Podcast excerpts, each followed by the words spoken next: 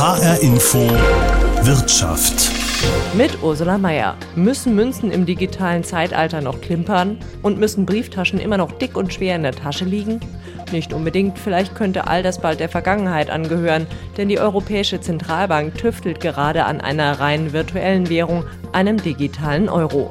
Startschuss für dieses Großprojekt war vor etwa einem Monat. Was jetzt in der EZB passiert und was das für uns alle in der Eurozone bedeutet, darum soll es nun in HR Info Wirtschaft gehen.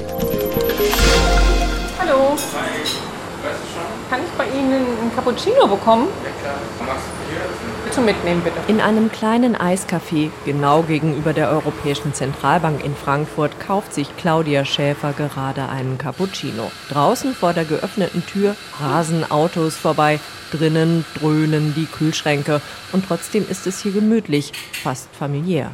Denn Kaffeebesitzer Lennon Lee kennt fast jeden Kunden hier, nimmt sich immer etwas Zeit für Smalltalk, zwischendurch kassiert er.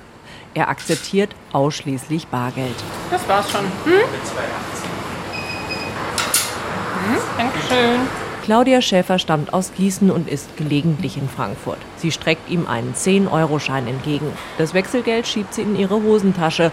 Gerade kleinere Beträge zahlt auch sie gerne bar. Das ist so was Gewohntes. Ähnlich ergeht es dem Frankfurter Architekten Christian Knoll. Er arbeitet um die Ecke und gönnt sich hier schnell ein Eis. Auch so etwas bezahlt er am liebsten bar mit Münzen. Er hält beim Bezahlen einfach gerne etwas in der Hand. Ach, das ist wie mit allem. Auch gekaufte Musik ist anders als gestreamte Musik oder ein geschertes Auto ist toll, aber trotzdem hat man vielleicht auch gerne noch ein bisschen Besitz. Knoll fürchtet, damit könnte es vorbei sein, käme der digitale Euro. Der wäre zwar ein Euro wie Euroscheine und Münzen, nur rein virtuell. Herausgeben würde ihn die Europäische Zentralbank und den Europäern damit eine weitere Möglichkeit zum Bezahlen bieten. So richtig vorstellen kann sich das hier im Café allerdings noch niemand. Direkt gegenüber in den Doppeltürmen der EZB wird aber genau daran bereits getüftelt. Die EZB ist gerade dabei, zum digitalen Euro eine Art Taskforce zu bilden, eine Gruppe von etwa 50 Leuten, die jede Menge Know-how mitbringt. Darunter sind vor allem Experten für den Zahlungsverkehr und IT. Zu dieser Gruppe gehört Holger Neuhaus. Er ist bei der EZB Leiter der Abteilung Marktinnovation und Integration und von dem neuen Projekt fasziniert. Würde der digitale Euro kommen, wäre das etwas, was sehr wichtig wäre für 350 Millionen Menschen im Euroraum und äh, was sie an dem täglichen Leben benutzen würden. Das ist natürlich eine sehr spannende Aufgabe. Im digitalen Zeitalter braucht es laut Neuhaus auch eine neue digitale Währung. Die soll das Bargeld nur ergänzen, nicht ersetzen. Der digitale Euro muss eben attraktiv sein, so dass er benutzt würde, wenn er eingeführt wird. Er muss sicher sein bei der Benutzung, ständig verfügbar, robust und ja, wann immer ich zahlen möchte, 24 Stunden am Tag, 365 Tage im Jahr muss das funktionieren. Das ist eine große Herausforderung. Für das neue Team. Die Mitarbeiter arbeiten teils vor Ort in den Türmen, teils sitzen sie zu Hause im Homeoffice. Immer gelten höchste Sicherheitsstandards, meint Neuhaus. Sei es, was die Kommunikation angeht, dass sie verschlüsselt ist, Dokumente etc. Also das haben wir sicherlich im Griff. Die Gruppe hat bereits erste Tests durchgeführt, wie so ein digitaler Euro aussehen könnte und wie die Menschen damit bezahlen könnten.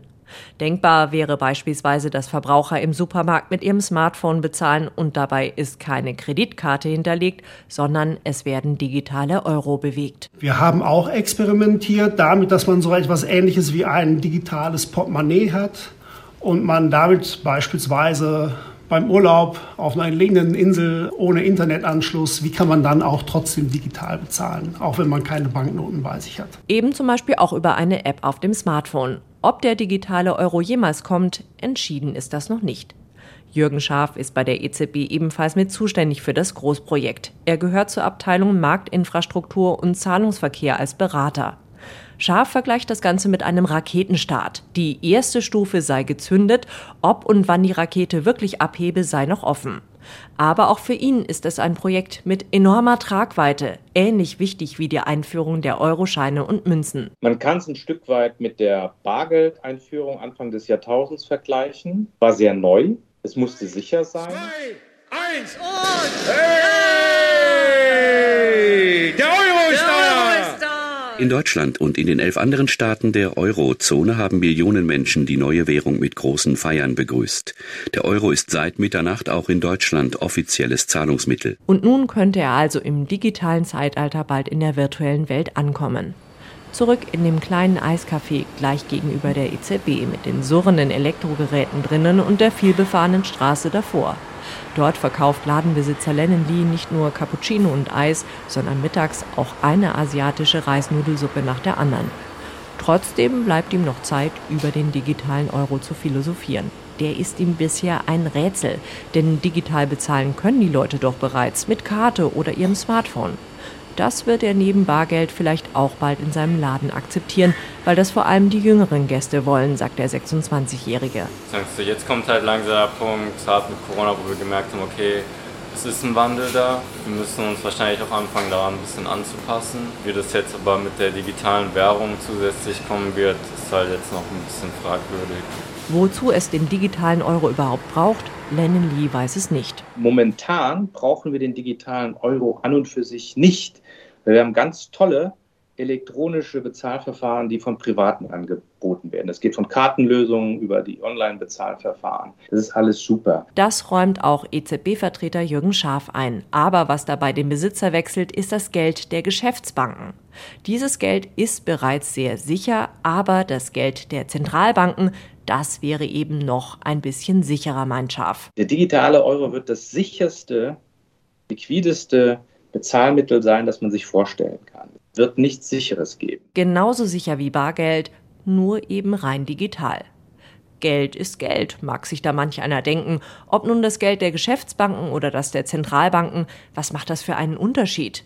Einen gewaltigen, betont scharf von der EZB. In der Finanzkrise wollen die Leute mit den Banken nichts zu tun haben, aber das Bargeld nehmen sie. Deswegen muss Geld von einer staatlichen Instanz ausgeben. Selbst in einer Krise merkt man den Unterschied. Dann wird den Banken mitunter nicht mehr getraut. Das ist der Unterschied, was Zentralbankgeld ausmacht und Privatbankengeld.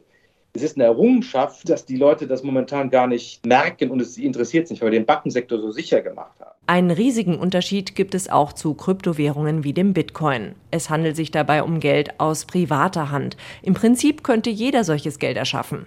Wie viel diese Kryptowährungen wert sind, das schwankt zum Teil extrem. Beim digitalen Euro dagegen soll genau das nicht passieren. Den gibt eine zentrale Instanz heraus, nämlich die Europäische Zentralbank. Und die soll genau dafür sorgen, dass der Wert dieses Geldes stabil bleibt, erklärt Jürgen Schaaf. Die gesamte Staatengemeinschaft Europas verspricht den Bürgern, dass das der Wert ist, der da draufsteht. Sicheres, werthaltiges, digitales Zentralbankgeld anzubieten, ist aus Sicht der EZB auch deshalb wichtig, weil die Europäer immer häufiger Bargeld losbezahlen. Die Corona-Pandemie hat diesen Trend verstärkt. Das sieht Jörg Rocholl, Präsident der Internationalen Wirtschaftshochschule ESMT in Berlin, genauso. Denn es gibt einen großen Bedarf auf Seiten der Konsumentinnen und Konsumenten für digitales Bezahlen. Und derzeit sind diese digitalen Bezahlmöglichkeiten vor allem gegeben durch Anbieter aus dem Ausland, sowohl staatlicher als auch privater Natur. Mastercard, Visa, PayPal, Google und Apple, all diese US-amerikanischen Konzerne mischen bereits auf dem Bezahlmarkt mit. Das Großunternehmen Facebook tüftelt sogar an einer eigenen digitalen Währung mit dem Namen Diem, schon seit ein paar Jahren. Zu Beginn erklärte Facebook-Chef Mark Zuckerberg im Oktober 2019 vor dem US-Kongress, das Währungssystem versagt, die Finanzindustrie stagniert, es gibt keine digitale Finanzarchitektur, die Innovationen unterstützt, die wir aber brauchen. Bis jetzt gibt es die Facebook-Währung noch nicht und trotzdem überlegen schon viele Zahlen über Facebook oder die Facebook-Tochter WhatsApp mit einem Wisch auf dem Smartphone, was könnte das für die Nutzer bedeuten? Womöglich, dass der private Konzern alle ihre Bezahlvorgänge überwacht? Und wenn Sie ein Buch kaufen, schickt er Ihnen Werbung für ähnliche Bücher? So etwas ist zumindest denkbar, meint der Berliner Finanzexperte Jörg Rocholl. Insbesondere ist es wichtig, dass Europa auch hier eine Möglichkeit schafft, die auch den allgemeinen Wertvorstellungen Europas entspricht, gerade wenn es zum Thema Datenschutz und anderen Aspekten kommt. Ein weiteres Problem zu Facebook gehören WhatsApp und Instagram. All diese Dienste nutzen insgesamt Milliarden Menschen weltweit. Und wenn die auch die digitale Währung des Konzerns übernehmen würden, dann wäre das eine echte Bedrohung für die Zentralbanken, meint Sandra Ebner, Ökonomin bei Union Investment, dem genossenschaftlichen Fondsanbieter. Die konkrete Gefahr ist, dass die Zentralbanken Angst haben, dass dass sich ein paralleler privater Geldkreislauf entwickeln könnte, auf den sie nicht mehr diesen Einfluss haben.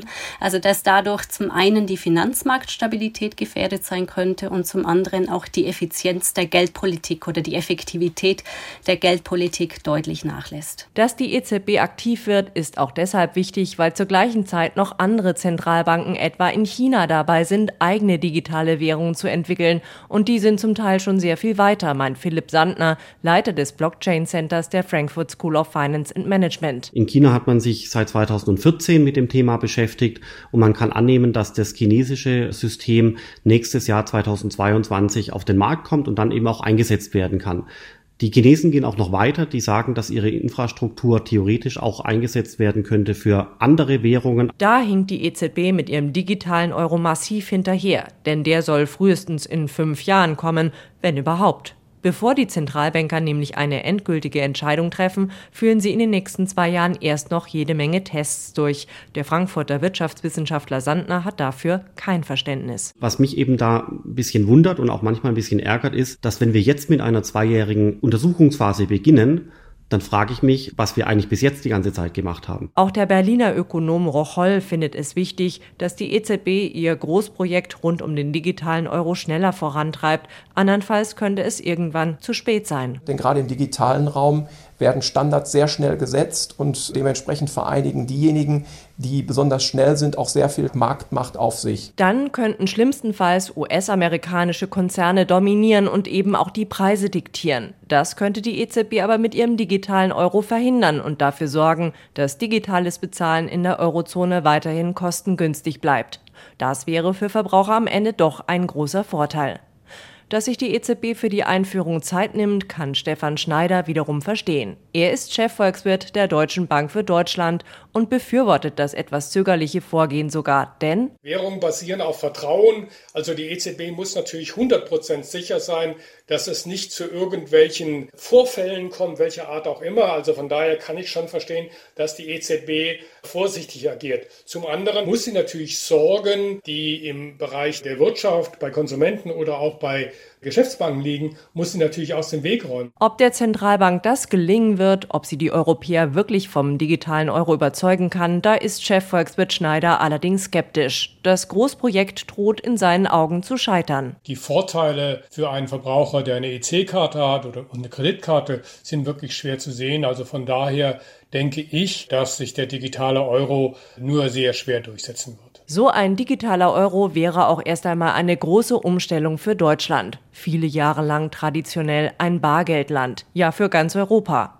Das steht auch für Burkhard Balz fest. Er ist Mitglied im Vorstand der Bundesbank und dort für den digitalen Euro mit zuständig. In Europa haben wir mittlerweile eine über 350 Jahre waltende Tradition. Es gibt über 350 Jahre Banknoten bei uns auf dem Kontinent. Und daran kann man erkennen, dass natürlich ein solcher digitaler Euro tatsächlich so etwas wie ein äh, neuer großer Meilenstein für unseren Zahlungsverkehr darstellen würde. Wenn allerdings Bezahlen immer digitaler und abstrakter wird, besteht die Gefahr, dass sich die Menschen leichter finanziell übernehmen, gibt Jörg Rocholl von der Internationalen Wirtschaftshochschule ESMT zu bedenken. Diese Fragen werden äh, mit digitalem Bargeld und einem digitalen Euro äh, natürlich umso interessanter und wichtiger sein. Deshalb ist es gleichzeitig enorm wichtig, auch die Fragen der Aufklärung, der Wissensvermittlung für den Umgang mit Geld weiter nach voranzubringen, denn auch hier gibt es großen Nachholbedarf. Und welche Auswirkungen hat das neue Geld auf unser Finanzsystem? Werden die Banken und Sparkassen damit womöglich überflüssig? Um das zu vermeiden, bringen sie sich selbst ins Spiel, etwa die deutschen Volks- und Raiffeisenbanken. Andreas Martin ist dort Mitglied im Vorstand des Bundesverbandes und sagte bei einer Pressekonferenz Mitte Juli, ein digitaler Euro sollte Bürgern als digitale Form des Bargelds für ihre alltäglichen Zahlungen zur Verfügung stehen und die Versorgung sollte wie bei Bargeld auch über die bestehende Bankverbindung erfolgen. Ob Verbraucher wirklich über die Banken an den digitalen Euro kommen, ob sie ihn dort wie an einem virtuellen Geldautomaten abheben können, all das ist noch Zukunftsmusik. Wichtig ist für Andreas Martin aber, dass Bankkunden nicht unendlich viele digitale Euro bekommen. Die Summe sollte begrenzt sein, etwa auf 3000 oder 4000 Euro. Im Sinne der Finanzmarktstabilität kann dadurch auch eine potenzielle Gefahr plötzlicher Mittelverlagerungen von Bankeinlagen in den digitalen Euro bei ökonomischen Krisen vermieden werden. Ansonsten droht bei einer Finanzkrise die Gefahr, dass die Menschen ihre Konten bei den Banken komplett leer räumen und alles in sicherem Zentralbankgeld anlegen.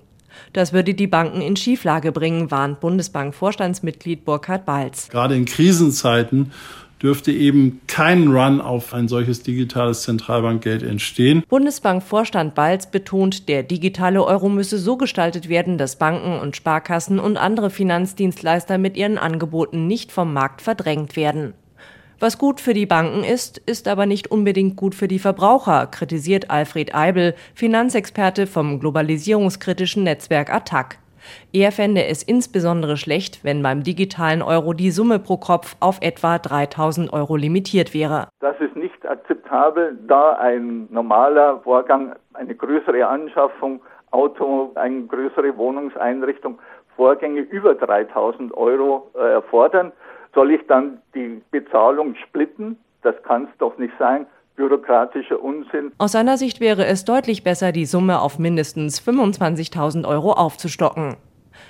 Der digitale Euro birgt für den Finanzsektor aber nicht nur Risiken. Bundesbankvorstand Burkhard Balz sieht da auch großes Potenzial. Aus meiner Sicht werden eh Banken, Sparkassen, Zahlungsdienstleister sogar eine wichtige Rolle bei der Ausgabe eines digitalen Euros spielen. Denn ein solcher digitaler Euro könnte dann auch nämlich die Grundlage für weitergehende Innovationen im Finanzsektor spielen. So fordere die deutsche Wirtschaft, dass Geld endlich programmierbar werde, um Bezahlvorgänge in die Geschäftsabläufe zu integrieren. Auch in einer Umfrage des Branchenverbands Bitkom wünschen sich fast 80 Prozent der Unternehmen den digitalen Euro, weil sie hoffen, damit ließe sich vieles automatisieren, meint Kevin Hackel, bei Bitkom Experte für Banken und Finanzen. Ein Beispiel wäre, wenn ich in ein paar Jahren, wenn es den digitalen Euro dann gibt, beispielsweise in mein E-Auto einsteige, zu einer Ladesäule fahre, dort tanke, wird es wahrscheinlich so sein, dass Zahlungen im Hintergrund einfach vollautomatisiert ausgelöst werden. Vollautomatisiertes Bezahlen mit programmierbarem Geld, das wünscht sich auch Steffen Hartmetz. Er ist Geschäftsführer bei Maschinenbauunternehmen ACS Simoldes mit Sitz im hessischen Gladenbach zwischen Marburg und Gießen. Das Unternehmen stellt Werkzeuge für die Automobilindustrie her, mit denen sich etwa Stoßstangen oder die Innentürverkleidung fertigen lassen. Normalerweise ist es so, wenn das Werkzeug an den Kunden geliefert wird, dann wird das Werkzeug bezahlt. Das möchte er in Zukunft nicht mehr. Er möchte in Zukunft nur noch bezahlen, wenn er auch wirklich Teile produziert und von seinem Endkunden die bezahlt bekommt. Möglich wäre das mit der entsprechenden Technologie, mit der das Unternehmen Zugriff hätte auf die Werkzeuge. Es bräuchte auch die passende Software, in der genau festgelegt ist, was passieren muss, damit eine Zahlung automatisch ausgeführt wird. Um all das zu entwickeln, hat Hartmetz ein eigenes Spezial-Startup gegründet mit dem Namen Paperchain. Für die Umsetzung aller Möglichkeiten eines solchen Systems braucht es aber noch programmierbares Geld. Deshalb setzt der Geschäftsführer und Gründer große Hoffnungen in den digitalen Euro. Dessen Entwicklung dauert ihm aber viel zu lange. Wichtig wäre, dass die Industrie da noch mehr in dieses Gespräch mit einbezogen wird, dass man halt einfach mal auch den Entscheidern EZB und Bundesbank halt mitteilt, was der große Vorteil auch in der Umsetzung wäre. Ansonsten werden das die anderen Länder machen. Die Chinesen sind schon wesentlich weiter und dann werden wir uns irgendwann anhängen müssen und haben keinen Einfluss mehr auf die Gestaltung. Dann werden wir irgendwas übernehmen müssen. Dabei hätte so ein digitaler Euro für Hartmetz sehr viele Vorteile. Unternehmen könnten damit selbst Kleinstbeträge blitzschnell überweisen, sogar über alle Grenzen hinweg, alles mit europäischen Sicherheitsstandards und Datenschutz. Das würde den Wirtschaftsstandort Deutschland und Europa stärken, glaubt der Unternehmer. Aber der digitale Euro in seiner jetzigen Form könne all das gar nicht leisten, kritisiert der Frankfurter Wirtschaftswissenschaftler Philipp Sandner. Er sei ausschließlich dafür konzipiert, dass Verbraucher damit bezahlen könnten und nicht Unternehmen oder etwa auch Banken. Wenn die Industrie nach einem programmierbaren Geld, nach einem programmierbaren Euro schreit, dann ist genau das, was die EZB hier macht, eigentlich nicht das, was die Industrie sich wünschen würde. Auch da hätte sich Sandner von der EZB mehr gewünscht, auch in einem schnelleren Tempo. Was aber die Leute im kleinen Eiscafé gegenüber der EZB vor allem umtreibt, ist das Thema Sicherheit.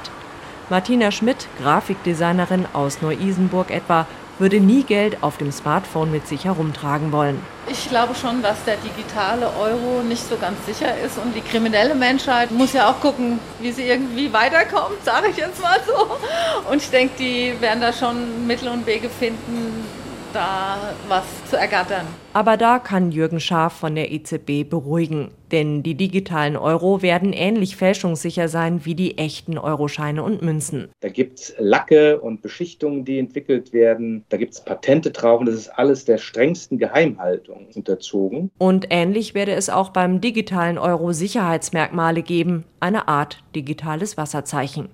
Auch Finanzexperten wie Kevin Hackel vom Branchenverband Bitkom sind überzeugt. Es stimmt natürlich, wir werden vielleicht in fünf bis zehn Jahren nicht mehr die Bankräuber bewaffnet auf der Straße sehen, sondern die Bankräuber werden sich eher hinter den Computer in Hinterhöfen klemmen. Aber hier habe ich vollstes Vertrauen in die Infrastruktur, die die EZB und Europa auf den Weg bringen werden. Dabei beteuert die EZB stets, der digitale Euro soll Bargeld ergänzen, nicht ersetzen dann sollte man damit im Alltag auch genauso anonym bezahlen können. Zumindest kleinere Beträge, etwa im Supermarkt an der Ladenkasse, fordert Michael Kaiser von der Hessischen Datenschutzaufsicht. Andernfalls droht durch die Einführung und Verwendung des digitalen Euros eine komplette Überwachung des Zahlungsverhaltens eines jeden Nutzers. Eine solche vollständige Überwachung lässt sich auch durch die Anforderungen an die Verhinderung der Geldwäsche und der Terrorismusfinanzierung nicht begründen. Bei der EZB heißt es, zumindest den Schutz der Daten will man vollumfänglich garantieren. EZB-Vertreter Scharf erklärt, wir haben überhaupt kein Motiv, irgendetwas mit diesen Daten anzufangen. Welches Maß an Anonymität es mit dem digitalen Euro geben solle, das müsse man allerdings noch diskutieren. Volle Anonymität wohl eher nicht, sagt Scharf. Das hält er schon allein rechtlich für nicht umsetzbar. Und viele Bürger würden das auch gar nicht wollen. Wenn Sie sich ein Buch im Onlinehandel bestellen oder eine Reise buchen, hätten Sie schon ganz gerne einen Beleg, dass Sie das tatsächlich bezahlt haben. Das wird etwas schwieriger, wenn es total anonym ist. Digital anonym bezahlen, geht das aber überhaupt?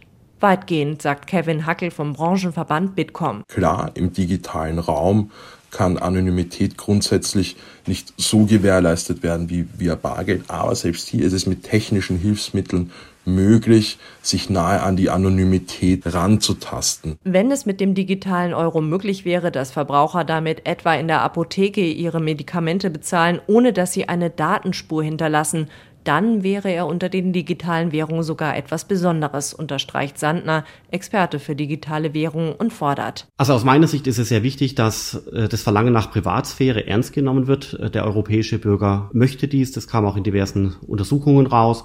Und es ist auch bekannt, dass die Privatsphäre garantiert werden kann von der technischen Seite her. Und jetzt hoffe ich eben auch einfach, dass die EZB das sehr ernst nimmt und letztendlich auch hier dieses Verlangen nach Privatsphäre auch umsetzt. Im kleinen Eiscafé im Schatten der EZB gehen unter den Gästen die Meinungen darüber weit auseinander.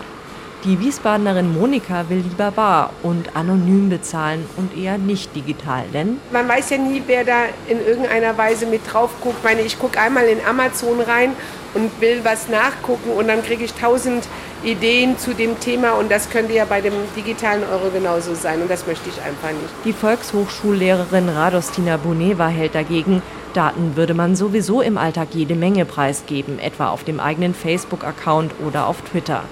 Deshalb darf auch jeder wissen, was sie wie und wann einkauft. Damit habe ich wirklich kein Problem. Also da bin ich eher wenig sensibel. Dass auch sie lieber mit Bargeld bezahlt, hat einen ganz anderen Grund. Man kann ja natürlich Trinkgeld geben. Das ist nicht immer als Möglichkeit gegeben, wenn man mit einer EC-Karte oder mit einer Kreditkarte zahlt. Also es ist sehr unterschiedlich. Also das ist für mich ein klarer Vorteil. Ob sie das mit dem digitalen Euro immer noch könnte?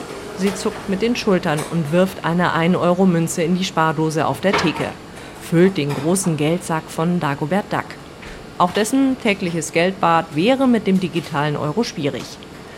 Bräuchte sich Kaffeebesitzer Lenny Lee damit dann wenigstens nicht mehr mit Wechselgeld herumschlagen? Mit Blick auf seine Kasse, die derzeit mit Bargeld prall gefüllt ist, sagt er. Nicht alle werden halt zu 100% digital zahlen, deswegen muss ich so oder so zuckern, ist auch egal dann. Ein digitaler Euro, das mag in unserem digitalen Zeitalter logisch erscheinen, aber wenn man ehrlich ist, halten sich die Vorteile für Händler und Verbraucher bisher in Grenzen.